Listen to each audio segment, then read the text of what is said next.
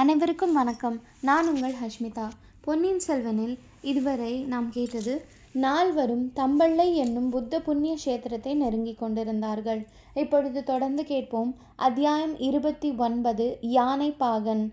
இரண்டாயிரம் ஆண்டுகளுக்கு முன்னால் இந்த கதை நடந்த காலத்துக்கு ஆயிரம் ஆண்டுகளுக்கு முன்னால் வலஹம் என்னும் சிங்கள அரசன் ஒருவன் இருந்தான்.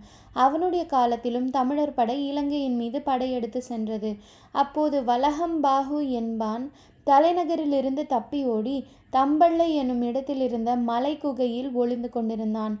பிறகு அவன் மீண்டும் படை திரட்டி கொண்டு சென்று அனுராதபுரத்தை கைப்பற்றினான்.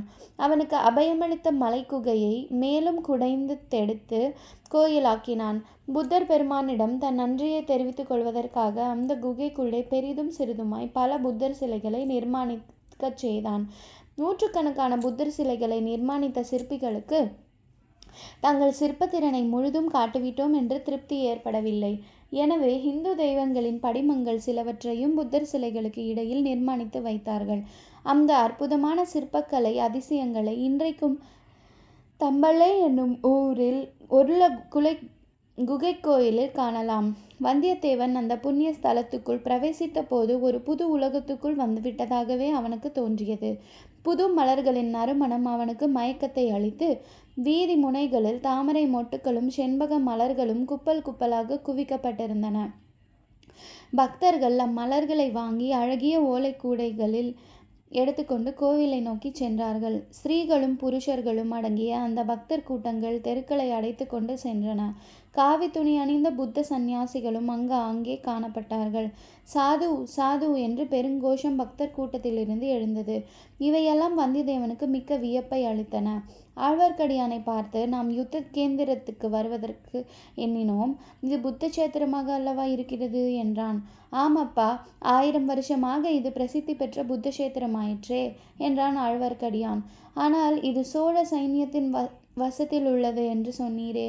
ஆமாம் இப்போது அப்படித்தான் சொல்கிறேன். சோழ வீரர்கள் யாரையும் இங்கே காணோமே. ஊருக்கு வெளியில் படை வீடுகளில் இருக்கிறார்கள். அப்படி இளவரசருடைய கட்டளை எந்த இளவரசர்? ஏன் நாம் யாரை தேடிக்கொண்டு வந்திருக்கிறோமோ அந்த இளவரசர் தான் அதை பற்றி உம்மை கேட்க வேண்டுமென்று இருந்தேன். இளவரசரை இங்கே தேடிவிட்டு இல்லை என்று கண்டுபிடித்து பார்த்திபேந்திரன் திரும்பி போய் கொண்டிருக்கிறானோ? அவரை நாம் இங்கே மறுபடியும் தேடுவதில் என்ன பயன்? அந்த பல்லவன் இல்லை என்று சொன்னதால் தான் நான் நம்பி விடுவேனா? நானே தேடி பார்த்து தான் தெரிந்து கொள்வேன். இரண்யன் ஹரி என்கிற தெய்வம் இல்லை என்று சொன்னான். அதை பிரகலாதன் நம்பிவிட்டானா? ஓ வீர வைஷ்ணவரே நம்முடைய நாட்டில் சைவர்களுடன் ஓயாமல் சண்டை பிடித்து கொண்டு வந்தீரே. இங்கே இத்தனை புத்த சந்நியாசிகள் போகிறார்கள்? நீர் பாட்டுக்கு சும்மா வருகிறீரே என்ன காரணம்? எதிரிகள் கூட்டம் அதிகமாயிருப்பதைக் கண்டு பயந்து போய்விட்டீரா? தம்பி பயம் என்பது என்ன? அது எப்படி இருக்கும்? கருப்பாய் பூதகாரமாய் யானையளவு பெரிதாக இருக்கும். நீ பார்த்ததே இல்லையா? இல்லை என்று ஆழ்வார்க்கடியான் சொல்லிவிட்டு வீதி ஓரத்தில் நின்று வேடிக்கை பார்த்து கொண்டிருந்த இரண்டு மனிதர்களை அணுகினான். அவர்கள் தமிழர்கள் போல் தோன்றினார்கள். அவர்களிடம் சிறிது நேரம் ஏதோ பேசிவிட்டு ஆழ்வார்க்கடியான் திரும்பி வந்தான். வைஷ்ணவரே அவர்களிடம் என்ன கேட்டீர்? விஷ்ணு பெரியவரா புத்தர் பெரியவரா என்று கேட்டீரா? இந்த ஊரில் யாரை கேட்டாலும் புத்தர் பெரியவர் என்று தான் சொல்வார்கள். ஒவ்வொரு புத்தர் சிலையும் எவ்வளவு பிரம்மாண்டமாய் இருக்கிறது பார்க்கவில்லையா? தம்பி என்னுடைய வீர வைஷ்ணவத்தை எல்லாம் ராமேஸ்வரத்தில் மூட்டை கட்டி வைத்துவிட்டு இங்கே ராஜகாரியமாக வந்திருக்கிறேன் தெரிகிறதா? பின்னே அந்த மனிதர்களிடம் என்ன கேட்டீர்? இளவரசரை பற்றி விசாரித்தீரா? இல்லை இந்த ஊரில் இன்றைக்கு என்ன விசேஷம் என்று கேட்டேன். அவர்கள் என்ன சொன்னார்கள்? இன்றைக்கு இங்கே சீன யாத்திரிகள் இரண்டு பேர் வரப்போகிறார்களாம். அதை முன்னிட்டு புத்த விஹாரத்தில் உற்சவம் நடக்கிறதாம். அதனாலே தான் ஊரில் இந்த கோலாகலம் என்று தெரிவித்தார்கள். சீன யாத்ரீகர்கள் எங்கிருந்து வருகிறார்களாம்? நேற்று இங்கு வந்துவிட்டு சிம்மகிரிக்கு போனார்களாம். சிம்மகிரியிலிருந்து இப்போது வந்து கொண்டிருக்கிறார்கள் என்றும் இன்னும் சற்று நேரத்தில் இங்கே வந்து விடுவார்கள் என்றும் தெரிவித்தார்கள். சிம்மகிரி எங்கே இருக்கிறது? இங்கிருந்து காத தூரத்தில் இருக்கிறது. இன்னும் சிங்களவர் வசத்தில் இருக்கிறது. பகல் வேலையாயிருந்தால் இங்கிருந்தே பார்த்து பார்க்கலாம். சிம்மகிரி குன்றின் உச்சியில் ஒரு பலமான கோட்டை இருக்கிறது. அங்கேயுள்ள ஒரு குகையில் அற்புதமான அழியா வர்ண சித்திரங்கள் இருக்கின்றன. அந்த சித்திரங்களை பார்க்கத்தான் சீன யாத்திரிகள் அங்கே போய் போயிருக்க வேண்டும். குன்றில் ஏறி இறங்குவதற்கு பெரிதும் கஷ்டப்பட்டிருப்பார்கள். அதோ பார். ஆழ்வார்க்கடியான் சுட்டிக்காட்டிய இடத்தில் அலங்கரித்த பெரிய யானை ஒன்று வந்து கொண்டிருந்தது. அதன் அம்பாரியில் இரண்டு பேர் உட்கார்ந்திருந்தார்கள். அவர்களுடைய தோற்றமும் உடையும் அவர்கள்தான் சீன யாத்திரிகள் என்று புலப்படுத்தின. யானைப்பாகன் ஒருவன் கையில் அங்குசத்துடன் யானைக யானையின் கழுத்தின் மீது வீற்றிருந்தான். யானையை சுற்றி சூழ்ந்து வந்த ஜனங்கள் பலவித ஆரவார கோஷங்களை கிளப்பினார்கள்.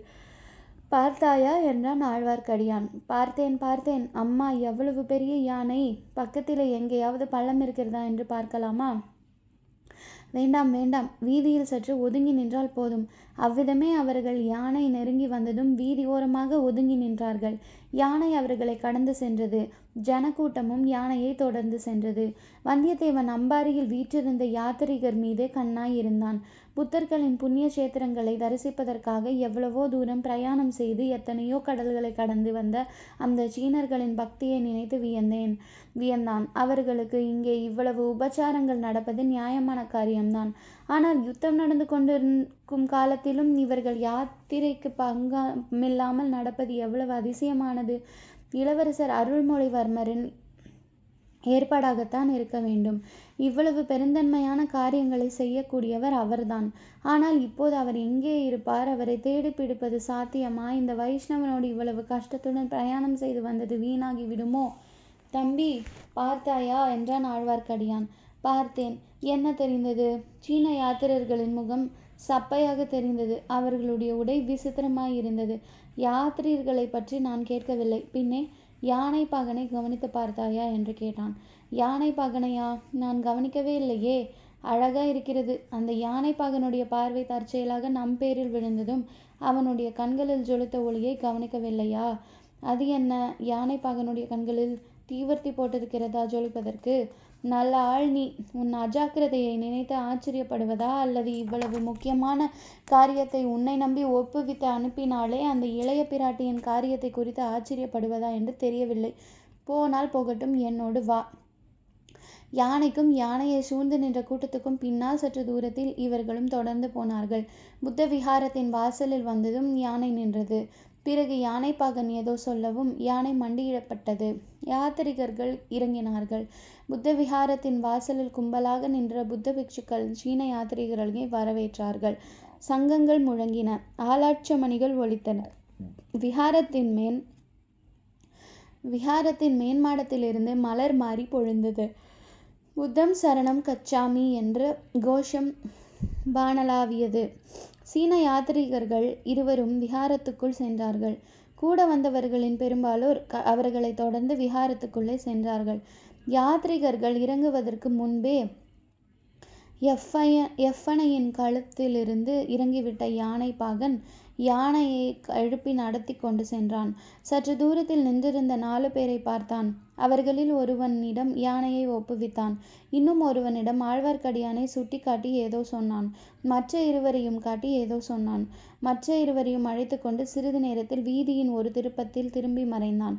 யானை பாகன் எந்த ஆளுக்கு ஆழ்வார்க்கடியானை சுட்டி காட்டினானோ அவன் இவர்கள் நின்ற இடத்தை நோக்கி வந்தார்கள். ஆழ்வார்க்கடியானிடம் மெல்லிய குரலில் ஐயா என்னுடன் வருவதற்கு சம்மதமா என்று கேட்டான். அதற்காகவே காத்திருக்கிறோம் என்றான் ஆழ்வார்க்கடியான். அடையாளம் ஏதாவது உண்டா? சேனாதிபதி கொடுத்திருந்த கொடும்பாளூர் முத்திரை மோதிரத்தை ஆழ்வார்க்கடியான் காட்டினான். சரி என் பின்னால் வாருங்கள் என்று சொல்லிவிட்டு அவன் முன்னால் செல்ல இவர்கள் பின்தொடர்ந்து சென்றார்கள். ஊரை தாண்டி அப்பால் சென்றதும் குறுகிய காட்டுப்பாதை ஒன்று தென்பட்டது. அதன் வழியே சிறிது தூரம் சென்றதும் பாதையிலிருந்து சற்று விலகியிருந்த ஒரு பாழும் மண்டபத்தை அடைந்தார்கள். அதில் சிறிது நேரம் காத்திருக்க வேண்டும் என்று அவர்களை அழைத்து வந்தவன் தெரிவித்தான். பிறகு அவன் ஒரு மரத்தின் மேலேறி அவர்கள் வந்த வழியை கூர்ந்து கவனிக்கத் தொடங்கினான். இதெல்லாம் என்ன மர்மம்? எனக்கு ஒன்றும் புரியவில்லையே என்று வந்தியத்தேவன் கேட்டான். எல்லாம் சீக்கிரத்தில் புரிந்துவிடும். கொஞ்சம் பொறுத்திரு என்றான் ஆழ்வார்க்கடியான். அந்த பாழும் மண்டபத்தில் பின்னால் இரண்டு குதிரைகள் கட்டப்பட்டு இருந்தன குதிரைகள் இரண்டுதான் என்பது வந்தியத்தேவனுக்கு கொஞ்சம் கவலை உண்டாக்கியது. யானைப்பாகனை பற்றிய மர்மம் என்னவாய் இருக்கும் அவனுடைய முகத்தை ஒரே கணம் வந்தியத்தேவன் கண்கள் ஏறிட்டு பார்த்திருந்தன. அப்புறம் சீன யாத்திரிகர்களிடம் அவன் கவனம் சென்று விட்டது யானைப்பாகனுடைய முகத்தை நினைத்து பார்க்க ஆனம் மட்டும் முயன்றான். ஒன்றும் நினைவுக்கு வரவில்லை. வைஷ்ணவரே அந்த யானை பகன் யார் என்று சொல்லக்கூடாதா? யாரா இருக்கும் நீயே ஊகித்து பார் தம்பி. யானைப்பாகன் தான் பொன்னியின் செல்வரா? அவருடைய கண்களில் ஒரு கணம் ஜொலித்த பிரகாசத்திலிருந்து அப்படித்தான் தோன்றியது. உம்மை போல் மற்றவர்களும் அவரை தெரிந்து கொண்டிருக்க மாட்டார்களா? மாட்டார்கள். சீனத்திலிருந்து வந்த யாத்ரீகர்களுக்கு இளவரசர் யானைப்பாகராய் இருப்பார் என்று யார் எதிர்பார்ப்பார்கள்? மேலும் இந்த ஊரில் உள்ள ஜனங்கள் இளவரசரை பார்த்ததும் இல்லை. சீன யாத்ரீகர்கள் சிம்மகிரியிலிருந்து வந்தார்கள் என்று சொன்னீர் அல்லவா ஆமாம். சிம்மகிரி இன்னும் சிங்களவர் வசத்தில் இருக்கிறதென்று நீர் சொல்லவில்லையா? சொன்னேன். பின்னே எதிரிகளுக்கு மத்தியில் போய்விட்டா இளவரசர் திரும்பி வருகிறார். சிம்மகிரி மட்டும் என்ன? பகைவருக்குட்பட்ட பிரதேசத்தின் மத்தியில் உள்ள மாஹியங்கானா சமந்த கூட்டம் கூடம் முதலிய கஷேத்திரங்களும் க்கும் இளவரசர் சீன யாத்ரிகர்களுடன் போய் திரும்பி இருக்கிறார். எதற்காக அவ்வளவு பெரிய அபாயத்துக்கு உட்பட்டார்? அந்த கஷேத்திரங்களையும் அங்கேயுள்ள சிற்ப சித்திர அதிசயங்களையும் பார்ப்பதில் உள்ள அளவு கடந்த ஆசையினால்தான். நல்ல ஆசை நல்ல இளவரச இளவரசர். இத்தகைய விளையாட்டு புத்தியுள்ளவரையா முடிமன்னர் வணங்கும். ஏக சக்கராதிபதியாவார் என்று அந்த குடந்தை ஜோதிடர் சொன்னார். அவ்வாறு குத குடந்தை ஜோதிடர் சொன்னாரா தம்பி? நீரும் அதை நம்புகிறீரா? நான் ஜோசியத்தை நம்பவில்லை. ஜோசிய பார்க்க வேண்டிய அவசியமும் எனக்கில்லை. பின்ன என்ன? ஜோசியம் பார்க்காமலேயே எனக்கு நிச்சயமாய் தெரியும். திடீரென்று குதிரைகளின் குழம்பு சத்தம் கேட்டது. அவர்கள் இருந்த இடத்தை நோக்கி சப்தம் நெருங்கி வந்து கொண்டிருந்தது. மரத்தின் மேலிருந்து பார்த்து கொண்டிருந்தவன் அவசரமாக கீழே இறங்கினான். இரண்டு குதிரைகளையும் பிடித்து கொண்டு வந்தான். ஒன்றில் தான் ஏறிக்கொண்டான் ஆழ்வார்க்கடியான இன்னொன்றின் மேல் ஏறிக்கொள்ளச் சொன்னான். சற்று நேரத்தில் இந்த பாதையுடன் சில குதிரைகளையும் போகும். அவற்றின் பின்னோடு நாமும் தொடர்ந்து போக வேண்டும் என்றான். வந்தியத்தேவன் எனக்கு குதிரை என்று கேட்டான். இவரை மட்டும்தான் அழைத்து வரும்படி எனக்கு கட்டளை. யாருடைய கட்டளை? அதை சொல்ல எனக்கு அதிகாரமில்லை. இளவரசரை நான் உடனே பார்த்தாக வேண்டும். மிக முக்கியமான செய்தி கொண்டு வந்திருக்கிறேன். அதை பற்றி எனக்கு ஒன்றும் தெரியாதையா ஆழ்வார்க்கடியான் தம்பி கொஞ்சம் பொறுமையாய் இரு. நான் போய் இளவரசரிடம் சொல்லி உன்னையும் அழைத்து வருவதற்கு ஏற்பாடு செய்கிறேன் என்றான். வைஷ்ணவரே நான் கொண்டு வந்திருக்கும் செய்தி மிக முக்கியமானது மிக அவசரமானது என்று உமக்கு தெரியாதா? அந்த ஓலையை என்னிடம் கொடு நான் கொடுத்து விடுகிறேன். அது முடியாது. அப்படியானால் கொஞ்சம் பொறுத்திரு வேறு வழி இல்லை. வேறு வழி இல்லையா? இல்லவே இல்லை. வந்தியத்தேவனுடைய உள்ளம் குமுறியது. ஆழ்வார்க்கடியானை இளவரசரிடம்தான் அழைத்து போகிறார்கள் என்பதில் சந்தேகமில்லை. ஆழ்வார்க்கடியான் அவரிடம் என்ன சொல்கிறான் என்பதை சேனாதிபதி கவனிக்கச் சொல்லியிருக்கிறார். அது முடியாமல் போய்விடுமே. குதிரைகள் நெருங்கி வந்தன. அவர்கள் இருக்கும் இடத்தை கடந்து சென்றன. மின்னல் மின்னும் வேகத்தில் புறந்து சென்றன. மண்டபத்தில் குதிரைகள் மீது ஆயத்தமாயிருந்த இருவரும் குதிரையின் முகக்கயிற்றை இழுத்து குலுக்கி புறப்பட தூண்டினார்கள். அச்சமயத்தில் யாரும் எதிர்பாராத ஒரு சம்பவம் நிகழ்ந்தது. குதிரை மேல் இருந்த மனிதனுடைய ஒரு காலை வந்தியத்தேவன் பிடித்து ஒரு எத்தி எத்தி தள்ளினான். அந்த மனிதன் தடால் என்று விழுந்தான். வந்தியத்தேவன் குதிரை மீது தாவி ஏறினான். குதிரை பறந்தது.